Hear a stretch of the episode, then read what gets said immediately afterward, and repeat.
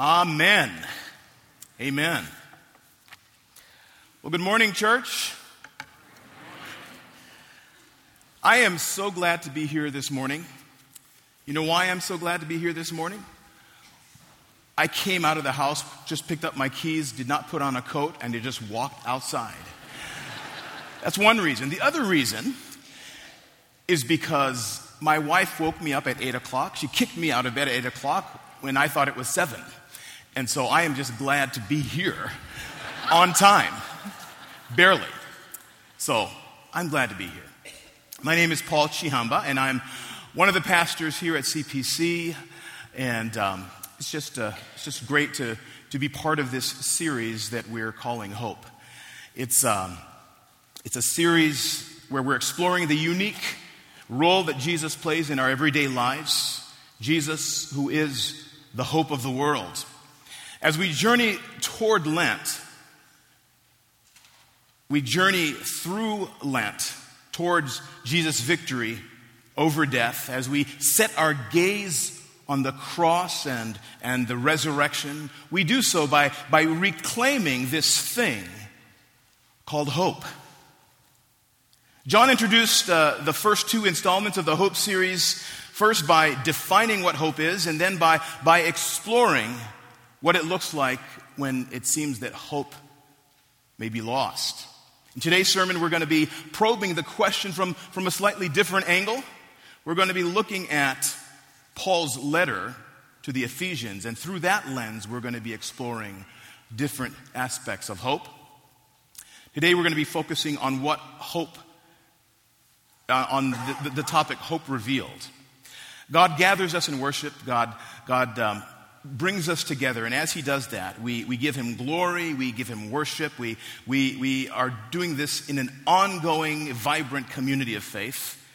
That, and as we do this, one of the things that happens is that you and I become more Christ like.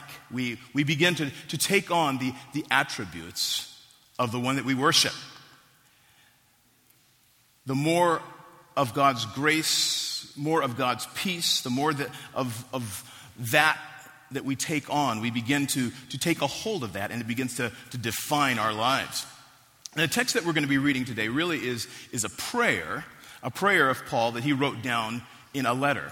And this letter that he wrote to this church in Ephesus. It was a prayer that I believe he wrote, he prayed numerous times, uh, simply because he wrote it down and made sure that they, this, this church had it.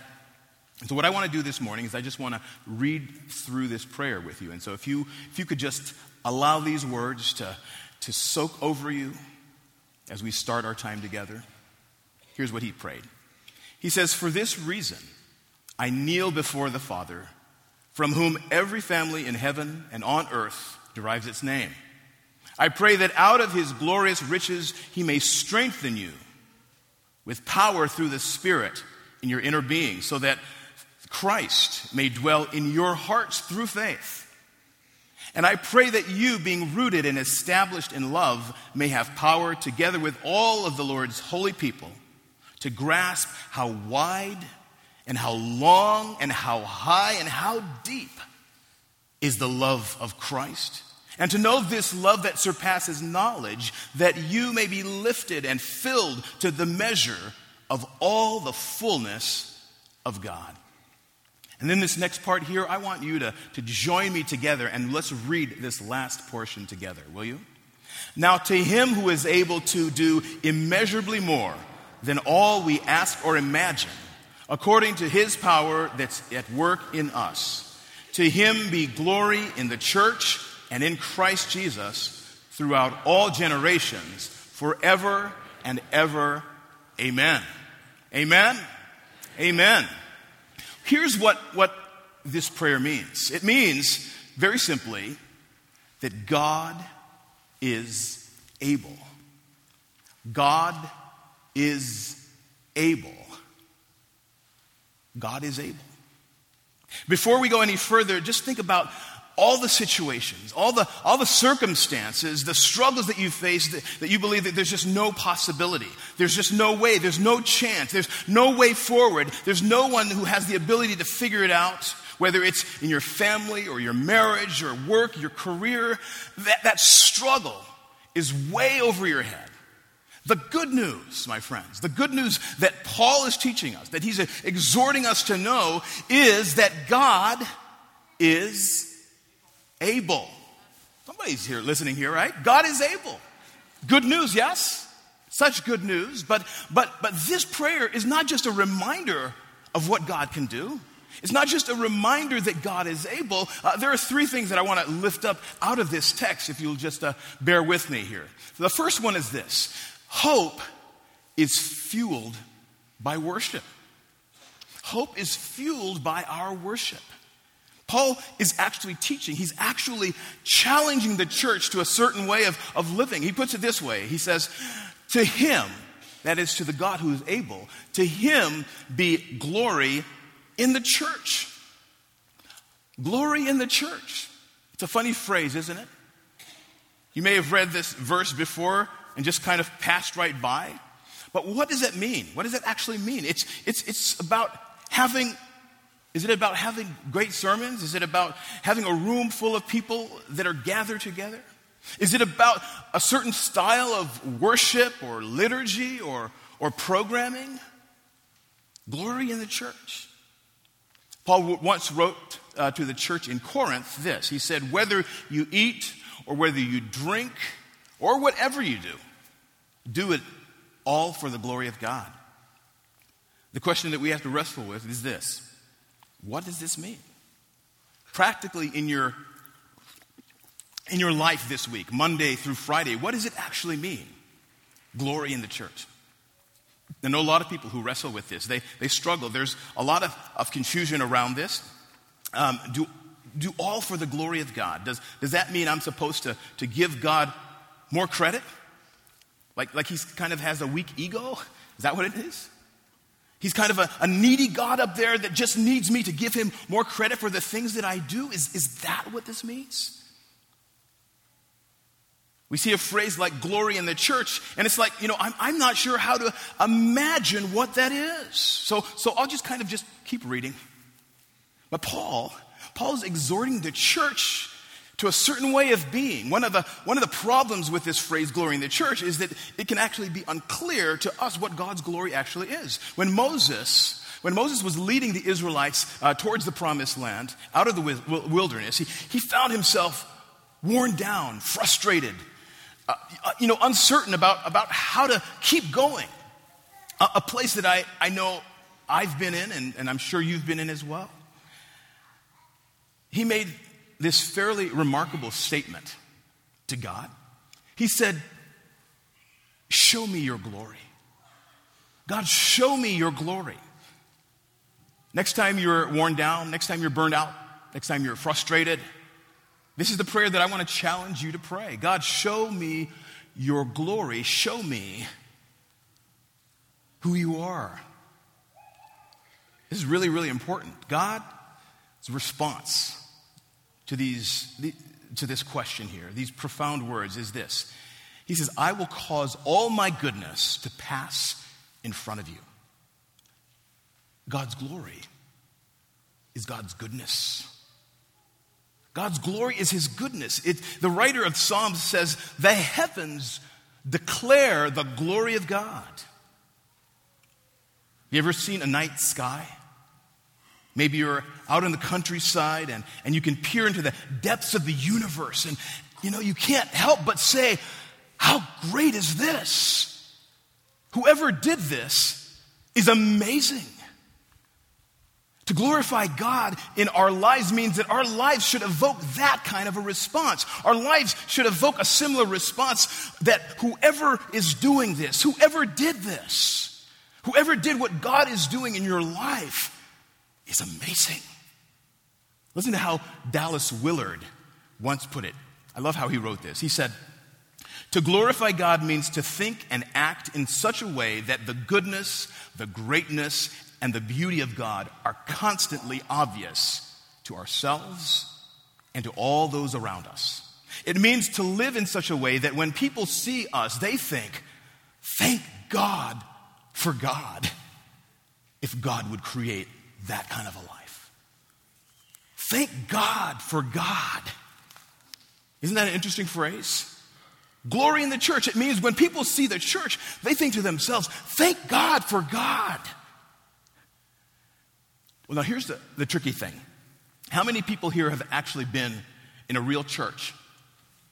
Okay, that's not a trick question. You're in a real church right now. Okay. Come on, people. If you've been in a real church, then, then you're quickly and keenly aware how messy, how broken, how inglorious we are, right? Of course, the Apostle Paul wrote and about this, and he, he, he, knew all about this. The, the churches that he was planting, the churches that he was encouraging and building up were, were a complete mess. People were incorporating all kinds of uh, pagan rituals into their worship. They were ignoring the needs of the poor. They were abusing alcohol during communion. I mean, sure, the heavens might declare the glory of God, but the church, right? I mean, such a beautiful ocean scene or a mountain vista declares the wonders and the majesties of the glory of God, but a church full of people like me and you. Here's the deal glory in the church means God's will and our calling is that the church would glorify God. That when people see and experience Christian community, they, they'll think, Thank God for God that He would create such a place. Which brings us to our question for this morning. It's simply this How do we do this? How do we do this? How, how do we fit all of this into this into this box here? We can't do that without God's help. It's clear throughout the New Testament. We can't do this without God's help, without God's grace, without God's power, His mercy, God's transformation. We can't do it without God's help. Which leads me to the, the second point. Hope fueled by worship doesn't just happen, it's cultivated. Cultivated by establishing a pattern of connecting regularly to God personally, also through the, the encouragement of worship with followers of Jesus. You and me, we may be a mess, but we're in it together. The second part of uh, verse 17 and verse 18 I pray that you, now Paul is speaking to the Ephesians, he's also speaking to the church. I pray that you, being rooted and established, rooted and grounded in love, may have power, together with all the Lord's holy people, to do what? To grasp how wide and how long and how high and how deep is the love of God. Rooted, grounded, established. Does anybody remember what happened on January 15th, 2009? The headlines read Miracle on the Hudson. U.S. Airways Flight 1549 took off from LaGuardia Airport, remember this? Bound for Charlotte, North Carolina. Two minutes after takeoff, the airplane ran into a flock of geese. Both engines were, were disabled. They lost power. The, the plane was heading north over Bronx. Instantly, the captain, Chesley Sullenberger, uh, and his co pilot had to make a whole lot of decisions real fast. They could see one or two small airports nearby, but there was no guarantee that they could make it that far. And likewise, the plane, uh, landing the plane on the New Jersey Turnpike was, was way too risky. And so they only had one option that was to land on the Hudson River. It's not easy to crash land safely on a river. And in the two or three minutes that they had, not a long time at all, before they hit the water, the captain and the co-pilot had to, had to do a whole lot of things. They, they had to shut down the engines. They had to set the right speed so that the plane could, could glide as long as possible without power.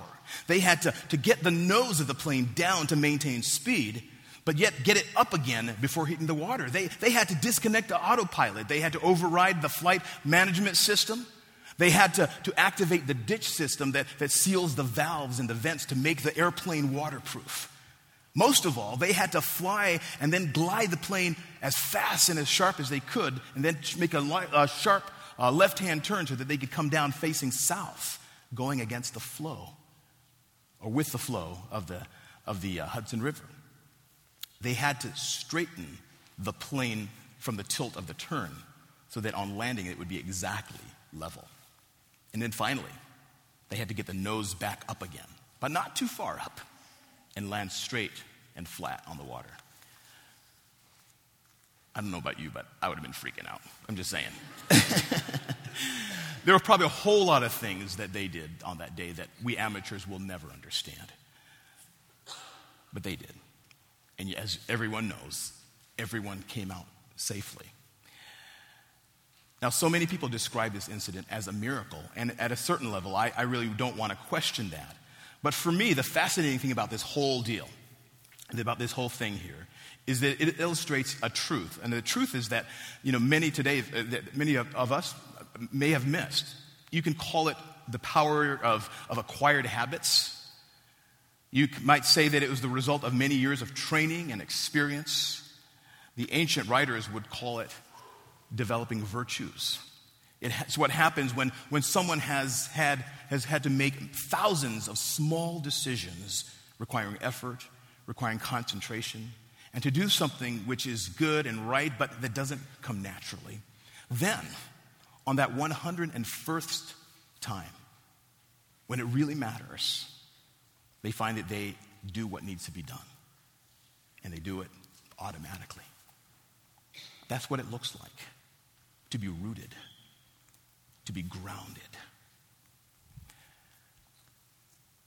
Third point hope fueled by worship gives courage to face hard things, hard circumstances. Paul's prayer that God could do immeasurably more was written to a church in this city called Ephesus, a city where Paul spent over three years of his life doing ministry, more than almost any other place. He was in Ephesus for a reason, and that reason wasn't because it was easy. Listen to what Paul says to, about Ephesus when he's writing to the church in Corinth. He says this But I will stay on in Ephesus until Pentecost, because a great door for effective work was op- has been opened to me. And then I love how he adds this piece here. And there are many who oppose me. You know, first, uh, as I read through this, it says, well, that seems kind of like a contradiction, doesn't it? You'd think that the door for effective ministry, for effective work, means that, well, the folks who oppose me are no longer there, right? They've taken off. And now there's this clear path, a clear door for effective ministry. But Paul's quite clear.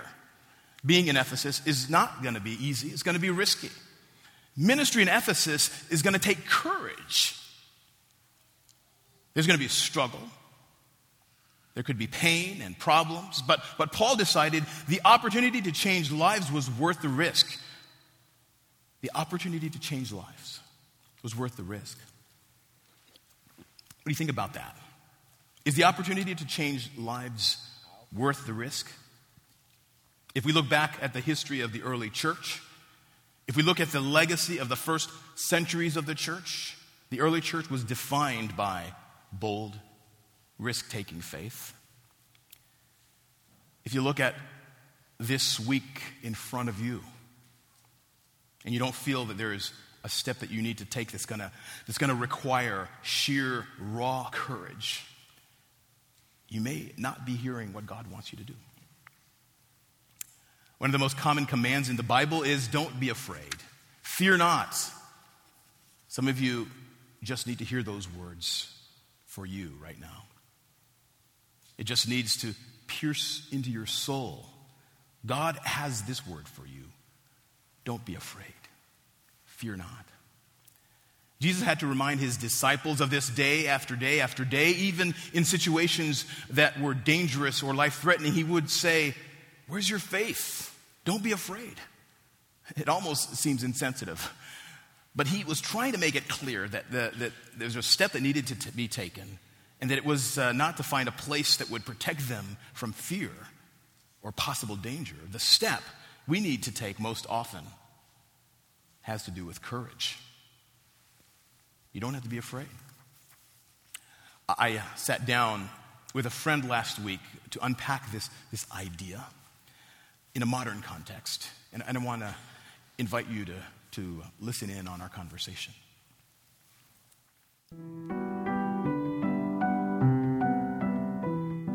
Hi, Bethany. Hi, Paul.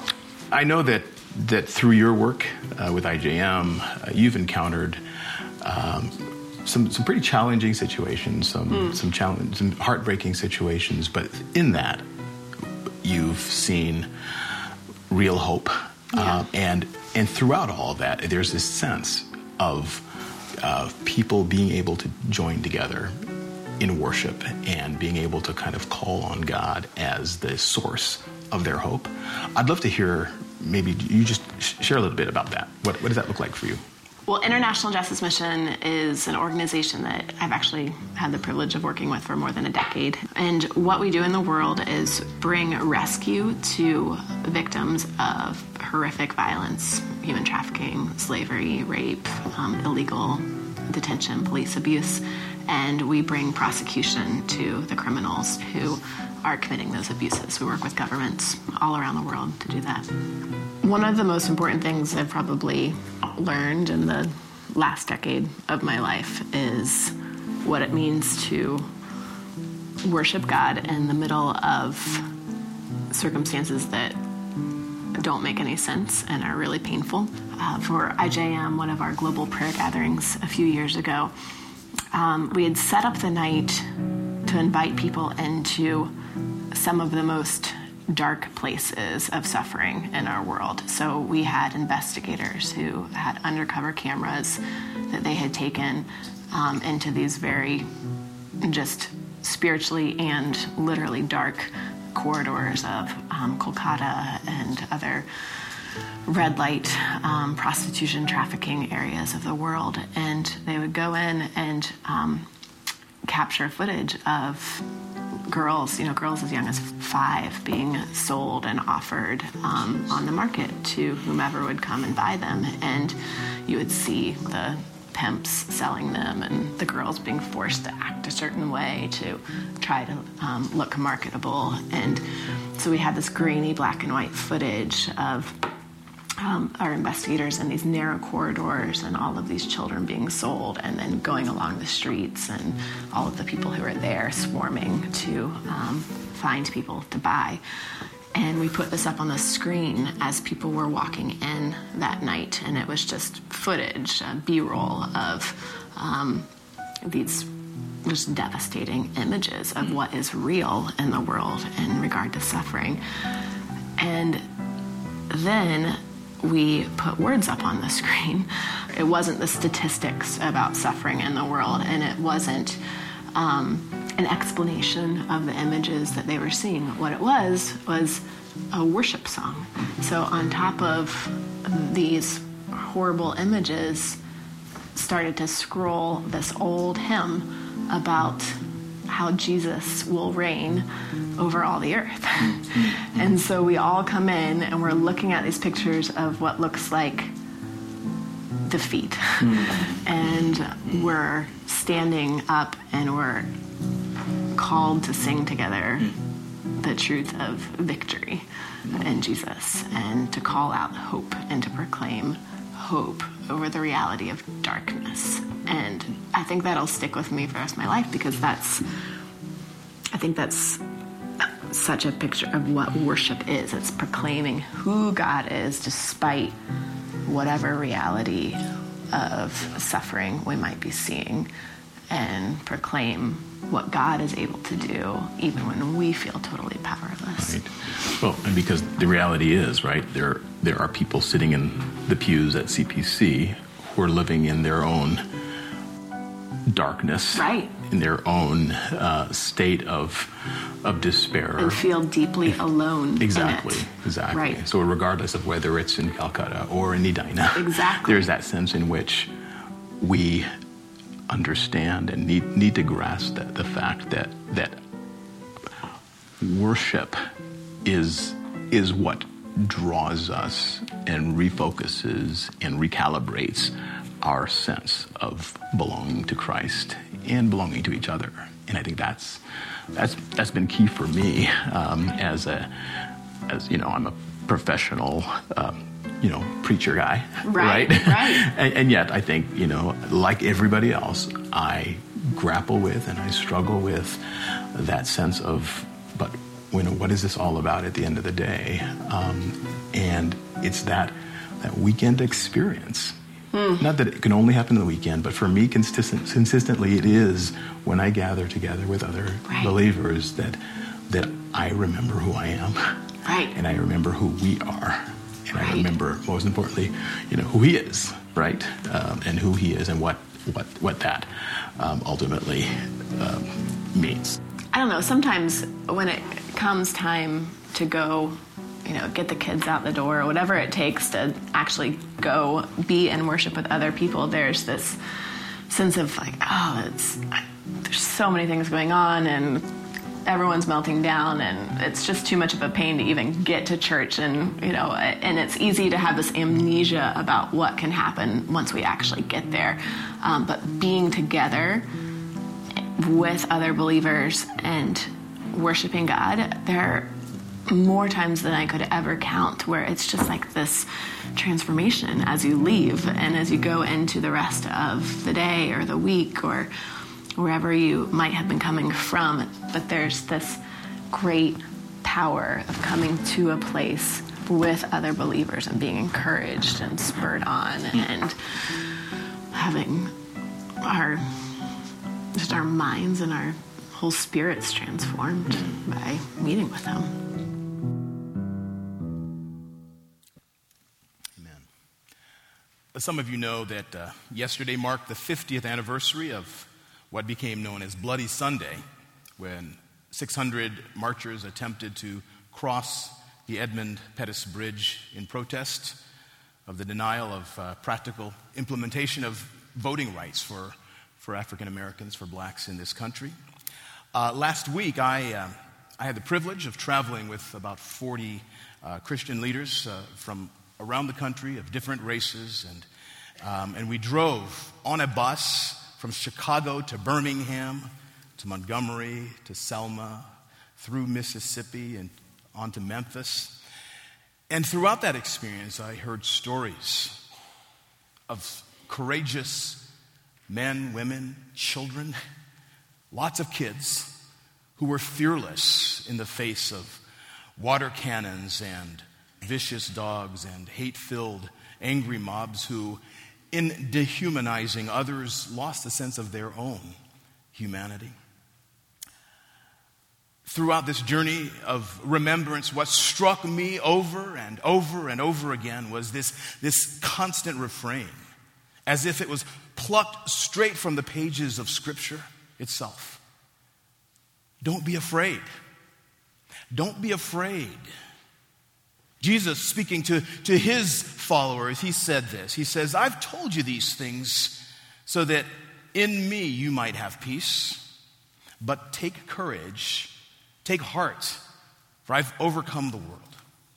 John, speaking to, to the early believers of his day, wrote, You, dear children, are from God and have overcome them because the one who is in you is greater than the one who's in the world. And as I read these words, as I meditate on these words, uh, I, um, I'm reminded of, of this unbroken chain of, of the story of God and the story of God's people who, who've taken this to heart and who've believed it with their whole heart in the hope of the resurrection.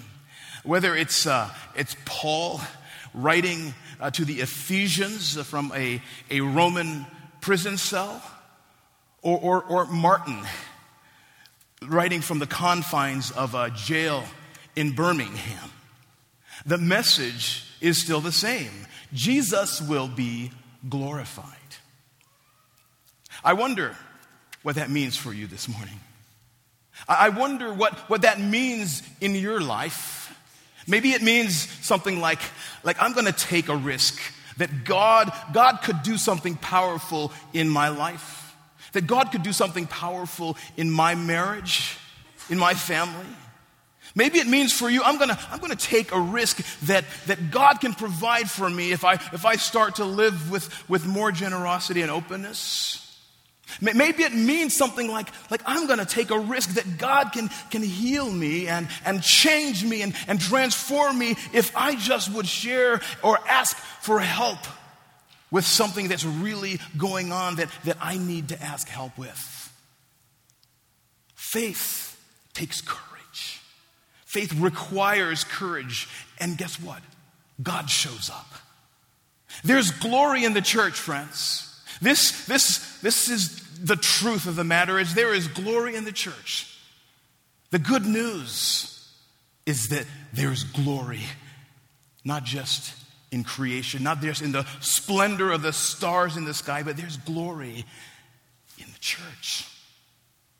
And as we sense this challenge, as, as you sense this challenge on your heart, uh, in however God's speaking to you, here's the good news.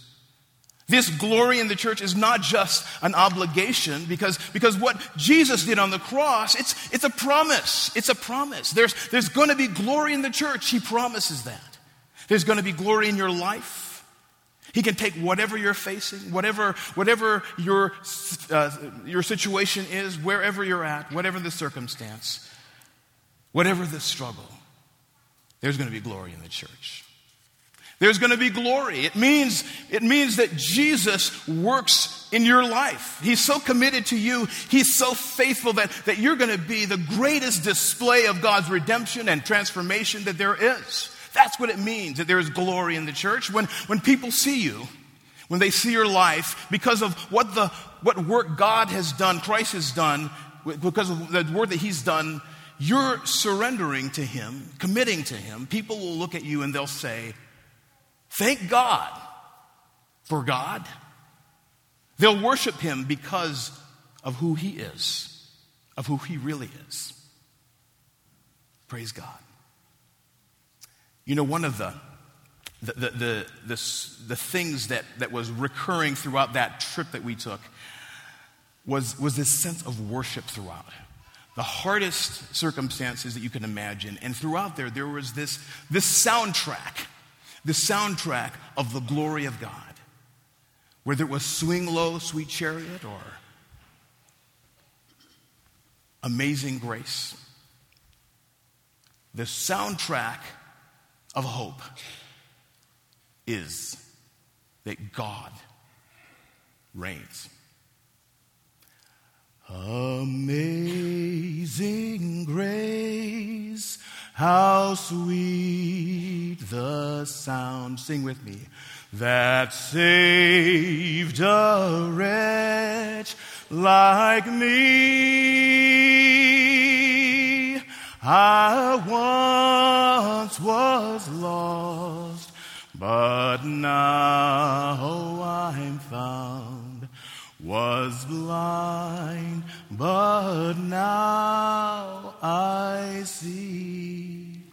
Jesus, you're so deeply committed to us that you've promised us there will be glory even in this place. In spite of all the sin, all, in spite of all the brokenness and pain and struggle that we bring, in spite of all the ways that we live inglorious lives, myself included at the top of that list, God, you've made us a promise there's going to be glory.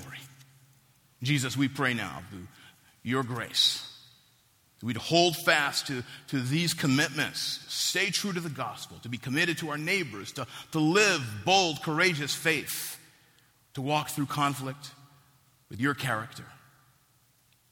God, we just thank you. We just thank you. We just thank you. In Jesus' name, all God's people said. Amen.